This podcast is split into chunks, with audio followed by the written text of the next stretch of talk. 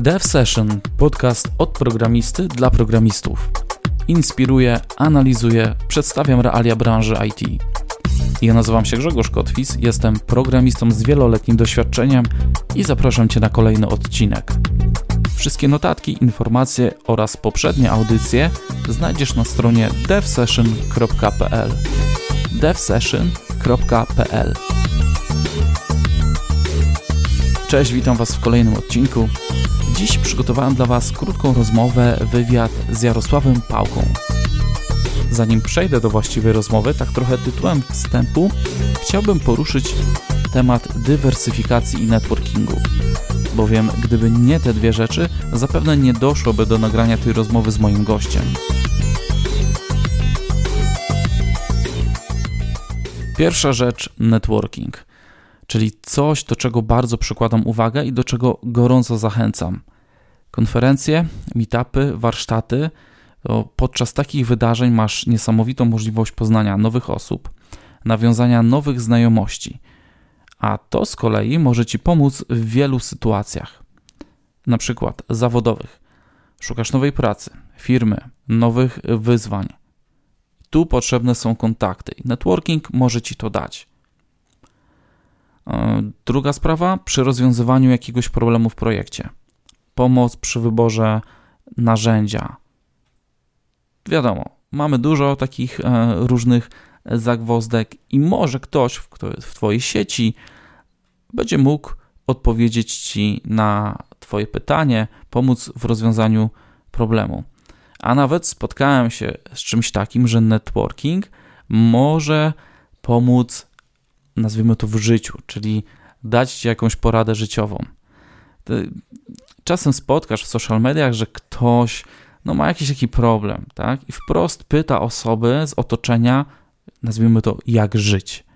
No i tam padają naprawdę celne odpowiedzi, bo osoby takie poznane w networkingu, one są bardzo, bym powiedział, mm, obiektywne. Obiektywne czy subiektywne? Hmm no nie wiem, ale powiedzą ci raczej wprost, co myślą e, o Twoim podejściu, o, o Twoim problemie e, życiowym, właśnie. Osoba z rodziny albo z najbliższego otoczenia, no może niekoniecznie, może będzie owijać trochę w bawełnę. A taka osoba z sieci społecznościowej, no to wiadomo, po drugiej stronie monitora coś łatwiej e, napisać takiego wprost i może właśnie ty tego potrzebujesz, może to będzie trafne. Networking y, to naprawdę potężne narzędzie, które pozwoli ci także w pewien sposób kształcić umiejętności miękkie, a te wiadomo są bardzo przydatne w tym, co robimy na co dzień. Druga rzecz to dywersyfikacja. Temat podejrzewam na osobny odcinek, bo za tym y, słowem kryje się wiele. Ja jednak chciałbym tutaj wspomnieć o takiej dywersyfikacji technologicznej, a konkretnie związanej właśnie z konferencjami, meetupami, warsztatami. Mam tu na myśli, aby nie zamykać się na jeden rodzaj wydarzeń związanych z daną technologią, w której pracujesz na co dzień, do której jest ci najbliżej. Siedzisz w dotnecie koło Microsoftu, nie wiem, idź na meetup Java. Nikt cię tam nie zje, nie pogryzie, nie będzie sytuacji, że cię nie wpuszczą, tak, bo jesteś kojarzony z, do, z dotnetem i vice versa. Wybierz się na przykład na spotkanie grupy testerskiej, żeby poznać, jak pracują testerzy, jakie używają narzędzia, jakie rozwiązują problemy. Ja rozmowę z moim gościem nagrałem podczas konferencji Segfold, konferencji totalnie oderwanej od dotneta. Mógłbym powiedzieć, że takiej bardziej nawet technology agnostic.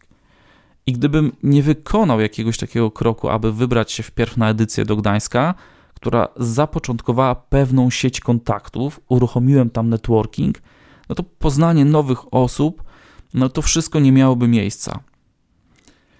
Nie przedłużając, zapraszam Was do wysłuchania rozmowy z Jarosławem Pałką, osoby bardzo dobrze znanej w świecie Java i nie tylko. Jest prelegentem, e, aktualnie programistą w Neo4j. Ta rozmowa została właśnie nagrana podczas konferencji Segfold w Łodzi. Zapraszam. Cześć, nazywam się Rek Pałka, e, z Krakowa jestem i w branży jestem od w zależności jak się liczy, 18 albo 20 lat. Nie wiem, czy liczyć składanie komputerów, jako będzie w branży. E, czym się na co dzień zajmuję? Obecnie pracuję w firmie Neo4j jako performance engineer. Zajmuję się wydajnością grafowej bazy danych. Cokolwiek miałoby to znaczyć. E, buduję infrastrukturę, piszemy testy wydajnościowe, robimy analizę tej bazy. E, no i tak naprawdę od 99 jestem związany z JVM-em i wszystkimi rzeczami, które są naokoło JVM-a. Miałem krótką przerwę z C, z Pythonem i różnymi dziwnymi rzeczami, ale zawsze gdzieś tam wracam do, do JVM-a, więc tak pokrótce. No i co robię jeszcze w czasie wolnym? E, organizuję konferencje. Jarek, czy pamiętasz swoje pierwsze mm, spotkanie z komputerami? E, Atari 6, nie, 800 XL, bo 65 miałem ja.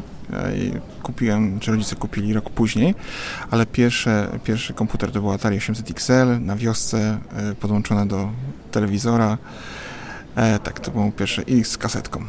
Ale to było pewnie w celach bardziej rozrywkowych e, do grania, czy już wtedy coś e, próbowałeś z programowaniem? Mm, ja mam bardzo smutną historię z tym związaną, e, dlatego że ja byłem fatalny w gry, ale epicko fatalny. Ja myślę, że tam na tej wiosce, z której pochodzę, dalej krążą dowcipy o tym, jak bardzo słabo grałem w Zorro. E, I mój brat był o wiele lepszy, młodszy zresztą, o wiele lepszy w te gry i w ogóle wszyscy naokoło byli lepsi. A i, ja wpadłem na taki pomysł, że skoro nie mogę być dobry w gry, to zacznę te gry pisać. Żeby oni mogli przestać być tacy dobrze w te gry. Więc y, tak, y, ja bardzo szybko zacząłem programować. E, w sensie skręciłem w tą stronę i zaczęło się od bajtka. Ja wiem, że tak to brzmi strasznie, nie? Ale zaczęło się odpisywać i było chyba, że komputer świat było coś takiego. Była taka gazeta, ale czy oni tam coś z programowaniem publikowali? Nie pamiętam. Bajtek? By, no to tak. Bajtek, tak. I w tym komputer świecie e, były też czasami listingi w Basicu. Mhm. Wiem, że też zdarzały się swego czasu, była taka gazeta Mała Delta dla matematyków, dla, dla jak gdyby na matematyków, a, dla, z czasów liceum, dla licealistów, którzy się pasjonowali matematyką, jak to brzmi, nie? Licealista matematyką. I tam kiedyś czasami pojawiały się jakieś takie właśnie problemy algorytmiczne zapisane w, w postaci kodu i e, i szczerze, pierwszą rzeczą, którą e, ja się bawiłem, nie wiem, czy kiedykolwiek jeszcze ktoś pamięta, to tak zwane e, wojny rdzeniowe. To był bardzo prosty język programowania, który się składał z 6-7 instrukcji e, na poziomie takich assemblera, czyli zapisz coś w komórce pamięci, odczytaj coś w komórce pamięci. Pisało się boty przy pomocy tego języka e, i potem się wrzucało te programy na mm, obszar 64 na 64 bity. No i zadanie było takie, żeby jeden program zamazał drugi. I to był mój pierwszy język programowania. Potem był Basic, to było Basic XL, różniący się od zwykłego Turbo Basica. Potem był Turbo Pascal, którym ja przez długi czas byłem zakochany i to była moja pierwsza profesjonalna praca. Eee, gdzie tak naprawdę zacząłem zrobić pieniądze na programowaniu, programując Turbo Pascalu. Dotąd pamiętam skróty klawiszowe e, borlandowego e, Turbo Pascala. Potem było Delphi, jakby naturalna przesiadka e, pomiędzy Turbo Pascalem. No i potem była Java. A czy y, już powiedzmy w liceum na tym etapie E, myślałeś, że programowanie to jest to, z tym będę wiązał e, swoją przyszłość, karierę? Znaczy, ja jakoś tak nie mam takiego myślenia o przyszłości i karierze. Wyszło naturalnie po prostu. Ja to traktowałem przez długi czas jako hobby e, i, i, i, świetną zabawę. Mm, e, I potem poszedłem na chemię, na Politechnikę Krakowską, e, na chemię nieorganiczną e, pisałem pracę magisterską z oczyszczania soli w Wieliczce. E, potem nie znalazłem pracy w zawodzie. E, tak, tak, tak to było i stwierdziłem, no dobra, no coś tam potrafię e, programować, coś tam wiem jak to działa i, i skręciłem tą stronę. No i tak zostało, nie? 20 lat później. A jak wyglądał twój pierwszy dzień w pracy, pamiętasz? No to było kupę lat temu. Co? Czym się zajmowałeś? E, mój pierwszy dzień pracy, tak, na początku składałem komputery mhm. e, w jednej firmie krakowskiej, a potem zatrudniłem się w firmie, która zajmowała się direct marketingiem, a, czyli e, rozsyłaniem e, wtedy nie maili, ale takie były czasy kolorowych gazetek, które wciskali ludzie ludziom. Mhm. To ja to robiłem i sprzedawaliśmy nasiona. To była firma sprzedająca y, nasiona, y, kwiaty i tego wszystkie rzeczy i był prężny dział IT w postaci czterech gości. Przy czym e, większość z tych gości była grubo po 40, a ja byłem rok po studiach, e, więc jak gdyby no, poczułem, co to znaczy, co ty wiesz o programowaniu, no nie? System działał na HP Unixie 9, na takiej bazie, która się nazywała Powerhouse. E, bazie, e, nawet nie relacyjnej bazie danych, tylko na hierarchicznej bazie danych. To był hierarchiczny model e, i mieliśmy jeden serwer na HP Unixie 9, 4 GB RAMu, szaleństwo kompletne, dwa procesory, to wtedy to było szał. I to była moja pierwsza praca. Kompletnie nie wiedziałem, co się dzieje. Z, z, jakimi problemami, czy też wyzwaniami wtedy się mierzyłeś? Czy to były stricte Dziś wiesz, jaki mam dostęp i do edytorów, do środowisk programistycznych. Wtedy to wyglądało pewnie całkiem e, inaczej, jeśli chodzi o wytwarzanie. Wiesz co, nie było Stack Overflow. To tak, i Google'a nie było. Nie było Google'a i nie było Stack Overflow. E, co oznaczało, że po pierwsze bardzo dużo rzeczy trzeba było sobie zapamiętać. Mm, nie wiem, czy jak sobie ludzie wyobrażają pracę bez podpowiadania przez edytor, ale edytory nie podpowiadały. Więc ja pamiętam, jak wyszła Java 1.0 i to była moja pierwsza praca, większość ludzi u nas w firmie znała na pamięć API, nie? JDK. E, w pracy były dwa komputery z szerokopasmowym dostępem do internetu i po prostu szło się do komputera z wyciąganym dyskiem, ściągało się dokumentację i, i tak mniej więcej wygląda internet w firmie, no nie? Cudowne. Więc na pewno dużo więcej mieliśmy w głowach, nie? bo to wymagało, to nie było tak, a to sprawdzę Stack Overflow. E, trzeba było doczytać e, i i trzeba było o wiele bardziej polegać na sobie niż na narzędziach, no nie? Więc to z jednej strony było dobre, a z drugiej strony było koszmarem, nie? Eee, nie było też żadnych procesów, co było fantastyczne. Ja myślę, że to, to, to najbardziej z rozróżnieniem wspominam. Nikt nie myślał o żadnych waterfallach, nikt nie myślał o żadnych agile'ach, e, kanbanach i całej, całych tych wszystkich rzeczach. Po prostu e, taki trend ostatnio się pojawił, programming motherfucker, nie? Mhm. Więc to było mniej więcej tak, nie? Coco Jumbo i do przodu, e, kompletnie szaleństwo. Nie było testów, nie, ja nie wiem, ja nie wiem, jakim cudem myśmy dostarczali system bez testów. Nikt nie pisał, nie myślał o testowaniu. Nikt, kompletnie nikt. Pisało się ten software wolniej. Ja to tak kiedyś sobie nazwałem ze znajomym w dyskusji tak zwany slow coding, nie? Jak mamy slow food, nie? To mamy slow coding, że pisywało się ten software wolniej, nie biegło się, bo i tak robiliśmy wiele rzeczy, automatyzowaliśmy całe procesy w firmach, ale nikomu się nie spieszyło, bo nikt nie wiedział, jak szybko wytwarza się software. I potem ludzie zauważyli, że można ten software wytwarzać coraz szybciej, coraz szybciej, coraz szybciej. I teraz mamy taki McDonald's w programowaniu, no nie? Tak otwieramy po prostu Stack Overflow, skopiujemy, wsadzimy liść sałaty, przykrejemy bułką i do przodu, nie? E, więc e, było też coś, co może niektóre osoby drażnić, takie poczucie elitarności lekkie. Tego programujemy, nie? Teraz ja siedzisz w tramwaju i słyszysz, ludzie za tobą rozmawiają, że im się NPM długo ściąga, no nie? I to jest jakby codzienność. E, wtedy dwóch ludzi rozmawiających o komputerach, tym naszym slangiem, to był evenement. Nie? Byłem kiedyś świadkiem, jechaliśmy na, na jakieś spotkanie do klienta i starsza babcia siadła do przydziału i zaczęliśmy rozmawiać tym naszym programistycznym i ona wysiadła przeniosła się do święcia przedziału obok, bo nie była w stanie, była przerażona. Heretycy. Heretycy, no to tak brzmiało, no nie? E, fajne czasy, zabawne. Zgoła odmienne niż dzisiaj. Tak. Czym, się, czym się zajmujesz dzisiaj? E, czym się zajmuję dzisiaj? O mamo. E, znalazłem się w takim momencie w swoim życiu e, i to trochę takie motywujące będzie. E, nie przestawajcie szukać. Nie? To nie jest tak, że ta firma jest ostatnia, e, bo dopiero po 20 latach pracy w branży znalazłem swoje szczęśliwe miejsce, gdzie po prostu e, robię te wszystkie rzeczy i w sposób taki, jak, jak sobie ja to w głowie e, wymyśliłem. Pracuję w Neo4j, e, szwedzkiej firmie, e, która buduje grafową bazę danych na JVM-ie e, i tam zajmuję się e, jestem dzielnym członkiem trzyosobowej dzielnej drużyny ludzi od wydajności. Mm, tak naprawdę robimy dwie podstawowe rzeczy. Po pierwsze budujemy całą infrastrukturę do testów, no bo jednak testowanie wydajnościowo bazy danych to jest kompletnie inna bajka. Mamy datasety po kilka terabajtów i po prostu tłuczemy te terabajtowe datasety zapytaniami do momentu, aż się baza nie położy. Więc to jest jak zbudowanie tej infrastruktury jest mega ważne, żeby to działało stabilnie, testy, wyniki testów były przewidywalne, żebyśmy byli w stanie wyrzucić dowolny dataset, wybrać dowolną ilość korów i testować w dziwacznych kombinacjach na Linuxie z JDK 11, na Linuxie z JDK 8, to może Windows z innym JDK, tego typu zabawy. E, a druga rzecz, no to e, przeglądanie wyników testów e, i sugerowanie zmian. Sami nie jesteśmy jakby zespołem, który odpowiedzialny jest za naprawianie tych problemów wydajnościowych, szukanie regresji, ale wytykamy palcami. Okay. Czy ta droga taka e, do tego performance'u, zajmowanie się tym, to wcześniej już się tym zajmowałeś, czy to tak e, było to jakiś w pewnym rodzaju twój konik mm. we wcześniejszych projektach, którym się również zajmowałeś? To, to trochę tak przypadkiem do mnie trafiło. Jak w kilku projektach dostałem takie sytuacje, gdzie po prostu wieczorem ktoś powiedział, że nie działa wolno i trzeba po prostu nockę zali zaliczyć.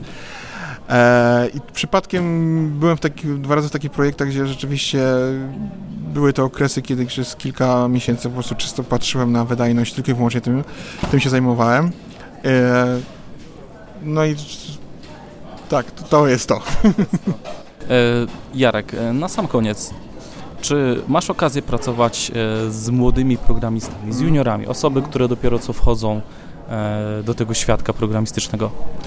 E, pracować ostatnio mniej, bo mm, mam tak zwany individual contributor, czyli robię, robię sam, ale bardzo często przez ten fakt, że jeżdżę na konferencje, zdarza mi się rozmawiać z początkującymi i początkujący ludzie przychodzą, zadają pytania, a ja się czuję przerażony, bo wiem, że im źle doradza.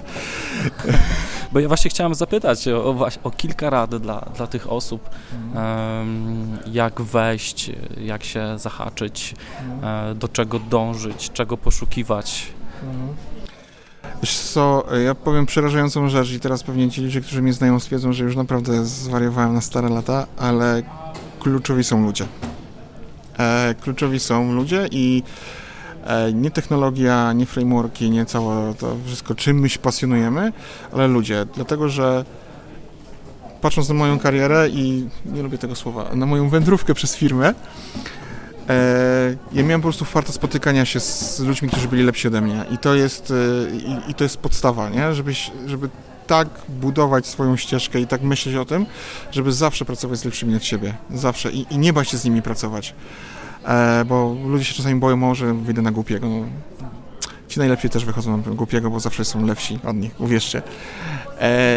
Więc kupić się na tym, z kim pracujemy i, i, i zastanawiać się, że nie iść do firmy dlatego, że będziemy mieli tam zniżkę, bo i tak nie pójdziemy na tą siłownię, bo nie będzie czasu. E, ale zadać pytanie, z kim będziemy pracować i podczas rekrutacji powiedzieć, dobra, to ja bym chciał porozmawiać z tymi ludźmi, którzy będą w tym projekcie. Bo, bo, bo najbardziej do przodu nie popchnęły mnie projekty, ale popchnęli mi ludzie, z którymi pracowałem, nie? Miałem mega farta, część z tych osób jest nawet tutaj teraz na konferencji, nie? E, i, I od nich się najwięcej nauczyłem i oni czasami po prostu sprzedawali mi plaszczaka, że zajmujesz się głupotami, zajmij się czymś poważniejszym. E, więc tak, ludzie. E, i, i, I zaakceptować to, to jest druga rzecz i ostatnia. Dwie proste rzeczy. Ludzie, a drugie zaakceptować, że nigdy nie będziesz wiedział wszystkiego i będziesz w stanie permanentnej niewiedzy i, i czerpać z tego przyjemność. I, I, nie bać się po prostu powiedzieć nie wiem, a douczę się. Nie? Bo, bo wszyscy, nawet tych, którzy my osobą, każdy ma swoich bohaterów w tych branży. Ja mam nazwiska, które po prostu jak widzę, to mi się na kolana miękną, no nie? I miałem potem z nimi kiedyś e, przyjemność rozmawiać i, i jak twój guru ci mówi, że co, no nie wiem, nie? Dociera do ciebie, że tak naprawdę nikt z nas nie wie wszystkiego, nie? I w pewnym momencie kariery trzeba sobie odpowiedzieć na pytanie, co mnie jara i co mnie kręci. I ja na przykład nie czytam frontendu nie wiem, co się dzieje w świecie frontendu, wiem, że jest JavaScript i TypeScript. To jest mój koniec mojej wiedzy na temat frontendu. Nie wiem, co się dzieje w jakichś tam data science'ach i tak dalej i w machine learningu, ponieważ na pewnym etapie po prostu musisz sobie wybrać tą swoją miejsce, które naprawdę będziesz szlifował, nie? E, bo jak będziesz wiedział wszystko, to będziesz wiedział nic i nie tędy droga moim zdaniem, no nie? Okej, okay. dziękuję Ci bardzo Jarek, to była taka fajna sentymentalna, lekka podróż przez, przez całą e, tą wędrówkę Jarka od młodych lat e, do, do aktualnego, plus rady dla osób wchodzących do branży. Dzięki bardzo. Dzięki.